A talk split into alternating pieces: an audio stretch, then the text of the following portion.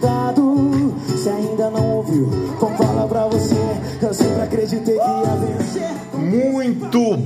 Dia! Seja bem-vindo ao Morning Galo da Central do Investidor, a sua dose diária de informação, bom humor, história e muito rock and roll e algumas cocitas más. A Central do Investidor é o braço educacional do Grupo Esperato, uma empresa com 12 anos de história e mais de 11 mil clientes e que está de braços abertíssimos para atender aí em todo o nosso Brasil varonil. Acesse esperatoinvestimentos.com.br e venha conhecer o nosso trabalho. Eu sou o Felipe Teixeira e ao som de Felipe Araújo, Tiaguinho, Pichote, Dilcinho e Turma do Pagode. Que maravilha! Em homenagem ao nosso assessor destaque de 2022, o Christian Wagner, lá de Santo Ângelo, que suarizou no nosso evento anual, fez um hat-trick levou três prêmios para casa, incluindo aí a maior captação do ano, o que é claro lhe deu o direito a pedir música no Morning Gala. Então parabéns para o Christian.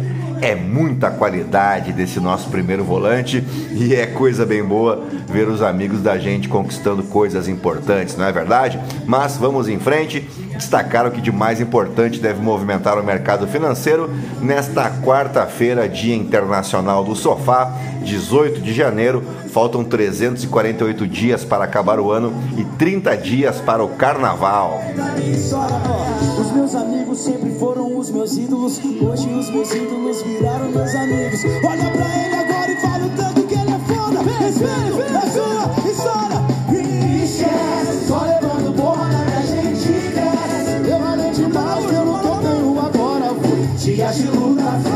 de glória.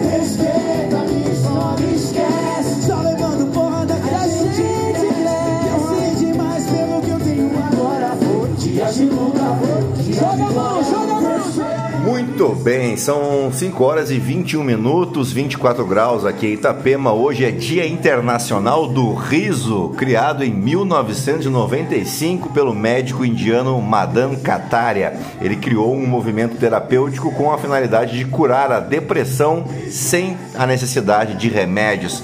Além disso, o método começou a ser comemorado para celebrar a paz mundial, levando para o mundo mensagens de fraternidade e amizade através da risada. Esse movimento foi chamado de Yoga do Riso e até hoje conta com a participação de milhares de pessoas, estando em mais de 105 países. O método consiste na combinação de pranayama, a respiração de yoga, e risadas incontroláveis fictícias. Isso porque, segundo estudos científicos, o cérebro não consegue diferenciar o riso verdadeiro do riso falso, trazendo benefícios mesmo que seja realizado simuladamente. Para realizar, basta dar gargalhada, mesmo que não haja um motivo. A risada é uma maneira de auxiliar na prevenção de doenças, trazer sensação de bem-estar e até mesmo auxiliar o organismo a realizar suas atividades diárias. Segundo especialistas, o riso manda uma mensagem para o cérebro produzir endorfina. Quanto mais intensa for a sensação, maior será a produção desse hormônio, que é conhecido por ser o hormônio da felicidade. Diversas vantagens para o corpo podem ser encontradas numa simples risada, como a redução do nível de estresse, a queima de calorias, a diminuição do risco de problemas cardíacos, a melhora na circulação sanguínea, a amenização de dores, melhora a qualidade do sono e o fortalecimento do sistema imunológico e, por fim, também uma melhora da autoestima. E agora sim, depois de embevecer vocês com tanto conhecimento, vamos direto ao que interessa. Mas antes, se você gosta do conteúdo aqui da Central, nos ajude compartilhando, indicando o nosso podcast para um amigo ou uma amiga para somar aí as outras 12.475 pessoinhas que não se misturam com a gentalha. Você pode me seguir também no Instagram, no Felipe Underline ST. E é isso aí, gentalha, gentalha, gentalha. Vamos operar.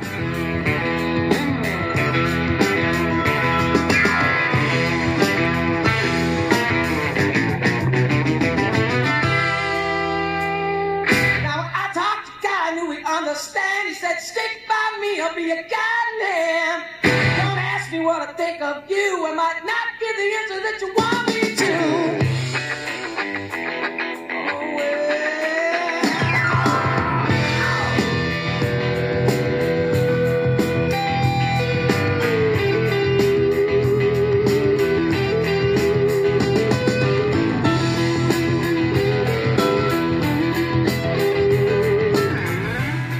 Muito bem, vamos em frente. Uma quarta-feira de ganhos para o mercado asiático, com exceção ao índice Kospi na Coreia do Sul, enquanto os futuros em Wall Street operam levemente no terreno positivo após a reunião de política monetária do Banco do Japão, que manteve suas configurações monetárias inalteradas, ao contrário das expectativas dos analistas do mercado financeiro. O iene depreciou até 2,6% e essa foi a maior desvalorização da moeda japonesa em quase três anos. A quarta-feira marcou também o quarto dia em que o rendimento de 10 anos ultrapassou a meta do Banco Central japonês, que é de 0,5%.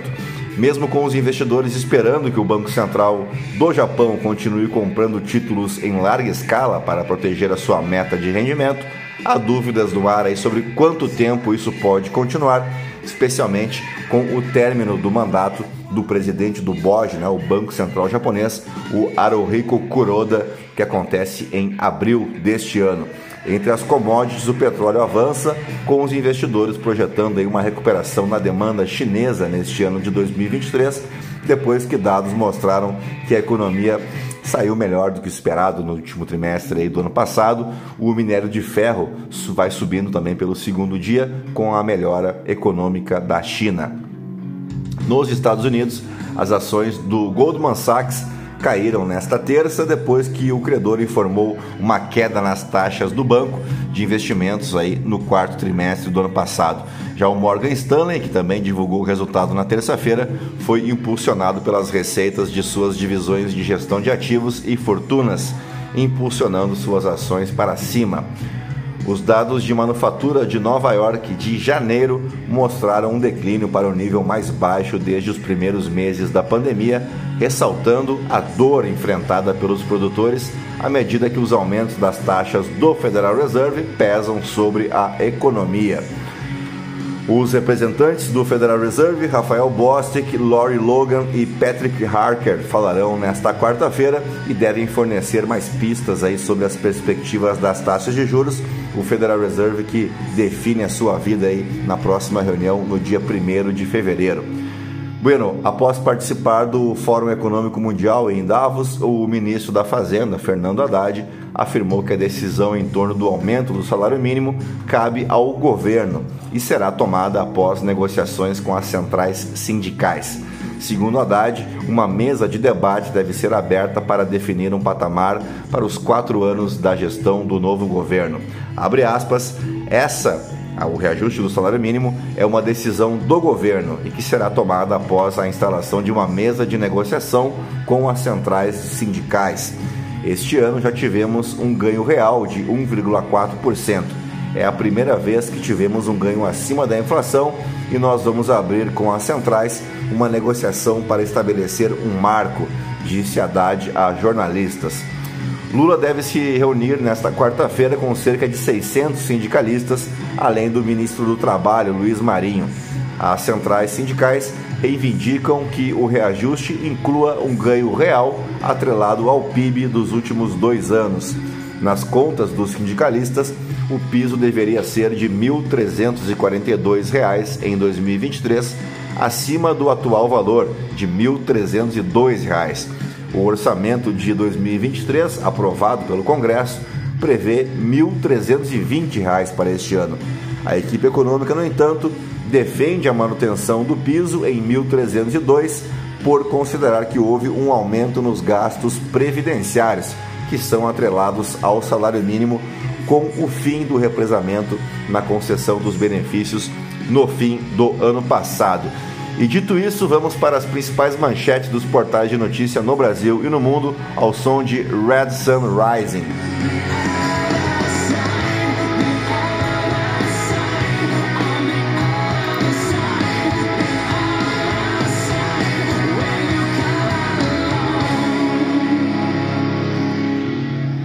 Muito bem, começamos pelo Estadão. Ministro da Defesa articula conversa entre Lula e comandantes das Forças Armadas. Rui Costa, titular da Casa Civil, que também organiza a agenda de militares com o presidente, diz que instituições não podem permanecer contaminadas por um governo que já terminou. Encontro ocorre após chefe do executivo falar em perda de confiança. Como a crise na Americanas pode afetar o preço do seu ovo de Páscoa? Setor de chocolates observa a situação da varejista que se dizia responsável pela maior Páscoa do mundo. Preços ao consumidor podem subir enquanto o lucro de fabricantes será espremido. Uh, Rússia vai expandir exército para um milhão e meio de soldados e criar bases perto da Europa quer uh, comprar um carro elétrico, veja a lista com os 10 modelos mais baratos do Brasil. Como o FBI descobriu a rede de delegacias secretas da China nos Estados Unidos. Luiz Soares marca 3 na estreia pelo Grêmio e vence a Recopa Gaúcha. Veja gols. O uruguaio balançou a rede no primeiro tempo e deu a mostra do que pode fazer no futebol brasileiro Acho que está de bom tamanho a estreia de Luizito Soares, né? Três gols, fora os ameaços. Se eu estou empolgado, que nada, imagina. Eu só digo que pintou o campeão da Libertadores de 2024. Só isso. Juiz Luiz Carlos Valois tem perfis bloqueados nas redes, entendo o motivo. Decisão do CNJ afirma que magistrado estaria adotando conduta incompatível com seus deveres funcionais. Paulo Betti confronta Regina Duarte por notícia falsa. Você não se envergonha? Estadão verifica, é falso que o governo Lula tenha aumentado o auxílio reclusão para R$ 1.754. Miguel Reale Júnior, não faltam argumentos para questionar destituição de Josué na Fiesp. Lula sanciona orçamento de 2023 com vetos. Salário mínimo de R$ 1.320 segue indefinido. Nova lei do Insufilme já pode ser fiscalizada. Veja se seu carro está regular.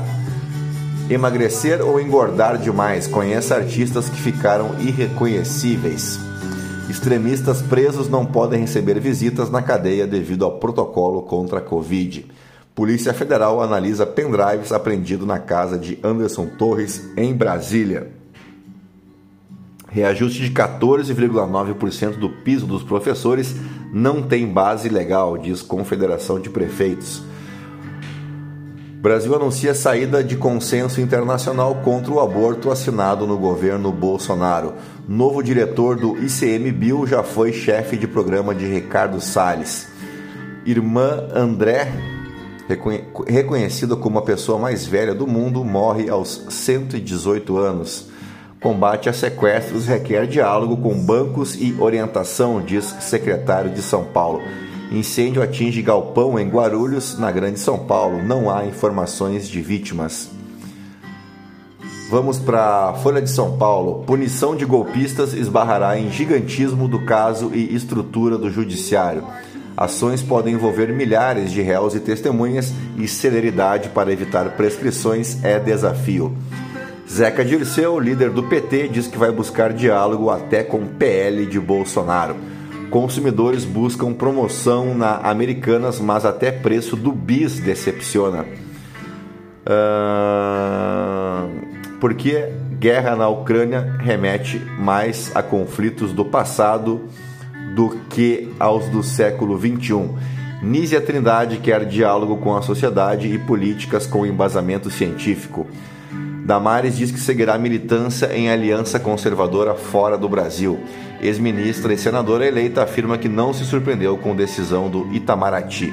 Na terceira divisão, Grêmio Prudente vai quase de São Paulo a Nova York. A equipe do interior vai percorrer mais de 7 mil quilômetros de ônibus na Série A3 do Campeonato Paulista. Marido é o principal suspeito de mandar matar cabeleireira e três filhos. Homem e seu pai seriam também mandantes da morte de sua mãe e irmã. Meu Deus, nesse caso aqui ocorreu em Brasília. Vamos de valor econômico. Em petição, americanas afirma que BTG Pactual agiu de forma ilegal e arbitrária. O documento é parte de mais um round aí na disputa travada desde a semana passada entre o banco e a varejista, que informou ao mercado inconsistências contábeis em torno de 20 bilhões de reais. O governo do DF previa fechar a esplanada em caso de atos em 8 de janeiro. Descoberta do rombo se deu após conversas com diretores de Israel. Diretores da Americanas venderam 241,5 milhões em ações. O rombo de 20 bi deriva da contabilidade muito criativa. Financial Times: investidores cortam apostas em ações dos Estados Unidos e miram emergentes e Europa. Lula sanciona o orçamento de 2023 com seis vetos. Simone Tebet: reforma tributária fatiada é consenso. Vamos para o Globo agora. Coluna da Vera Magalhães. É preciso punir os golpistas. Coluna do Hélio Gaspari. Direita de Bolsonaro é inédita no país. Coluna de Bernardo Melo Franco. Bolsonaro não está morto, mas ações despencaram no mercado futuro. Coluna do Álvaro Gribel. Ministério da Fazenda de Haddad já pensa em trava de gasto. Governo prepara pacote de leis para endurecer punições de envolvidos em atos democráticos. Caberá a Lula decidir se levará adiante ou não as propostas que necessitam do endosso dos parlamentares. Pelo menos 45 presos por atos golpistas já foram candidatos em eleições passadas. Decisão de Rosa Weber contra indulto coroa série de derrotas de Bolsonaro no STF. A bronca que Anderson Torres recebeu de um ministro do STF, a coluna da Bela Megali Oito investigados por financiar atos doaram a campanha de Bolsonaro. PF alertou que indivíduos armados planejavam atacar sede dos três poderes. Presos por atos golpistas recusaram vacinas para Covid, hepatite e tétano. Key Alves não está só. Ah, não, isso aqui é coisa do Big Brother Brasil, né? E deixa pra lá. Vamos pro Poder 360. MPF do Distrito Federal vai investigar autoridades envolvidas no 8 de janeiro. Polícia do Mato Grosso prende suspeito de tentativa de atentado em Brasília. A Advocacia Geral da União buscará novas ações para ressarcir prejuízos de 8 de janeiro. Petrobras alcança meta de produção anual de óleo e gás em 2022. CVM cria força-tarefa e tem apoio da Polícia Federal para investigar Americanas. TCU é acionado para fiscalizar comissão após rombo na varejista. BTG entra com mandado de segurança no caso Americanas. Banco do Japão resiste e mantém juros baixos. Exército russo chegará a um milhão e meio de soldados até 2026. Vamos para o portal Metrópolis. Marido e sogro de cabeleireira são suspeitos de mandar matar mulher e os três filhos. Os dois também são suspeitos de mandarem matar a sogra e a cunhada de Elisamar da Silva. Informações constam no depoimento de um dos presos. Feminicídio: homem mata a esposa e tira a própria vida no Parkway, também em Brasília. Extremista envolvido em atentado com bomba perto do aeroporto do Brasil de aeroporto de Brasília se entrega à polícia. Haddad sinaliza que apresentará reforma do imposto de renda no segundo semestre.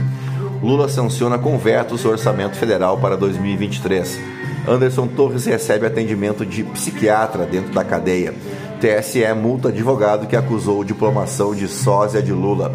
Professores, CNM diz que prefeituras não são obrigadas a dar reajuste. Milor Fernandes, o rei, o meteorologista e o camponês, coluna do Mário Sabino. Comissão de anistia de Lula exclui militares nomeados por Bolsonaro. É o coluna do uh, o blog do Noblar. Vamos para o The New York Times. Pentágono envia armas dos Estados Unidos armazenadas em Israel para a Ucrânia. No The Washington Post, uh, liberdade de expressão ou desordem. Te lembra alguma coisa, né? Parece uma manchete bem brasileira. Em uma nação polarizada, os órgãos governamentais estão mudando e às vezes até interrompendo comentários públicos em meio a um nível sem precedentes de injúrias, desinformação e desordem dos cidadãos. Uh, incrível, né? Que em 2023 a gente ainda não tem entendido corretamente o conceito de liberdade de expressão e olha que está escrito desde 1988, pelo menos. Vamos para o Financial Times. Banco do Japão desafia a pressão do mercado e se mantém firme no controle da curva de juros. Iene cai 2% após decisão de manter política monetária afrouxada. Vamos para as principais, aliás, para os aniversariantes do dia porque o 18 de janeiro marca o aniversário de Charles Louis de o Barão de Montesquieu, conhecido como Montesquieu apenas. Ele foi um político, filósofo e escritor francês famoso pela sua teoria da separação dos poderes, atualmente consagrada em muitas das modernas constituições internacionais, incluindo, é claro, a Constituição brasileira. Ainda que tenha uma parte expressiva aí de, vamos chamar de acéfalos, que acreditam em um poder moderador e tal, né? Se é que vocês me entendem. Bem, Montesquieu foi um aristocrata, filho de família nobre e logo cedo revelou-se um crítico severo e irônico da monarquia absolutista, bem como do clero católico. Ele adquiriu sólidos conhecimentos humanísticos e jurídicos, mas também frequentou em Paris os círculos da boemia literária. Em 1714, ele entrou para o Tribunal Providencial de Bordeaux, que presidiu de 1716 a 1726. Ele fez longas viagens pela Europa e de 1729 a 1731 ele esteve na Inglaterra. Proficiente escritor, ele concebeu livros importantes e influentes, como Cartas Persas, de 1721, Considerações sobre as causas da grandeza dos romanos e de sua decadência, que é de 1734, e O Espírito das Leis, de 1748, a sua mais famosa obra que eu tenho aqui na minha estante, estou olhando para ela, inclusive, é um livro indispensável para a ciência política. Também aniversaria hoje o ator californiano Kevin Costner, que está completando 68 anos, e também o treinador Joseph Guardiola e Sala, também conhecido como Pep Guardiola, ele que foi ex-jogador também, né, atuava como volante e era dos bons, viu? Atualmente ele comanda o Manchester City. Ele é frequentemente, frequentemente considerado como o melhor técnico da atualidade e como um dos maiores treinadores de todos os tempos. Ele foi finalista do prêmio de melhor treinador do mundo pela FIFA por cinco vezes desde 2010, quando o prêmio surgiu. No entanto, faturou o prêmio apenas uma vez em 2011. Nos fatos históricos, começamos pelo ano de 1535, quando Francisco Pizarro, conquistador espanhol, fundava a cidade de Lima, capital do Peru. A cidade é o lar de uma das mais antigas instituições de ensino superior no Novo Mundo, a Universidade Nacional de San Marcos, fundada em 12 de maio de 1551 durante o regime colonial espanhol e é a mais antiga universidade de funcionamento contínuo do continente americano. Em outubro de 2013, Lima foi escolhida para sediar os Jogos Pan-Americanos de 2019 e também foi o palco da Conferência das Nações Unidas sobre Mudanças Climáticas de dezembro de 2015 e do concurso Miss Universo de 1982. Em outubro de 2015, Lima acolheu as reuniões anuais do grupo de, do Banco Mundial e do Fundo Monetário Internacional, o FMI, de 2015 e está nas minhas, na minha lista aí de destinos que eu pretendo conhecer ainda em 2023 Tomara que dê tudo certo e que eu possa conhecer aí a capital peruana. Dito isso, fechamos o nosso Morning Galo desta quarta-feira, 18 de janeiro, agradecendo a tua audiência, a tua paciência e, claro, te convidando para o nosso call de fechamento logo mais à tarde, tá bom? A todos um bom dia, um grande abraço, até mais, tchau, fui!